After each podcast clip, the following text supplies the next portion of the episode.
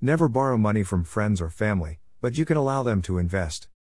Never borrow money from friends or family, but you can allow them to invest. I think we might need to have a quick recap of what friends and family are there for, and what you are there for, for them as well. Friends are for.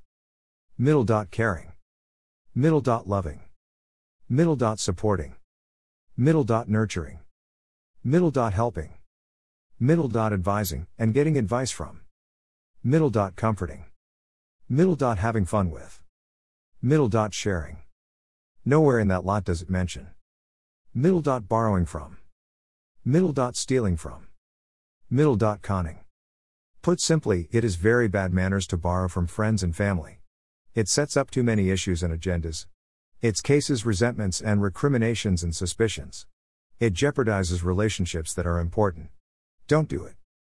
Besides which, friends and family aren't proper sources of loans because they aren't licensed for it. I'm not talking here of the odd $20 to get a round of drinks in, but significantly large amounts. How much that is will depend on your circumstances. You do need to be licensed to be a credit broker, no, seriously, and if you borrow from friends, or conversely lend to the same, you have no legal recourse if it all goes wrong, and it will, as sure as the sun rises. I know technically you could get proper agreements drawn up and all that, but even then, and even if they are charging you the proper interest rates, it's dangerous. If you fail to pay them back, due to circumstances beyond your control, of course, you risk losing their friendship, which of course would mean much more to you than the loan would in the first place.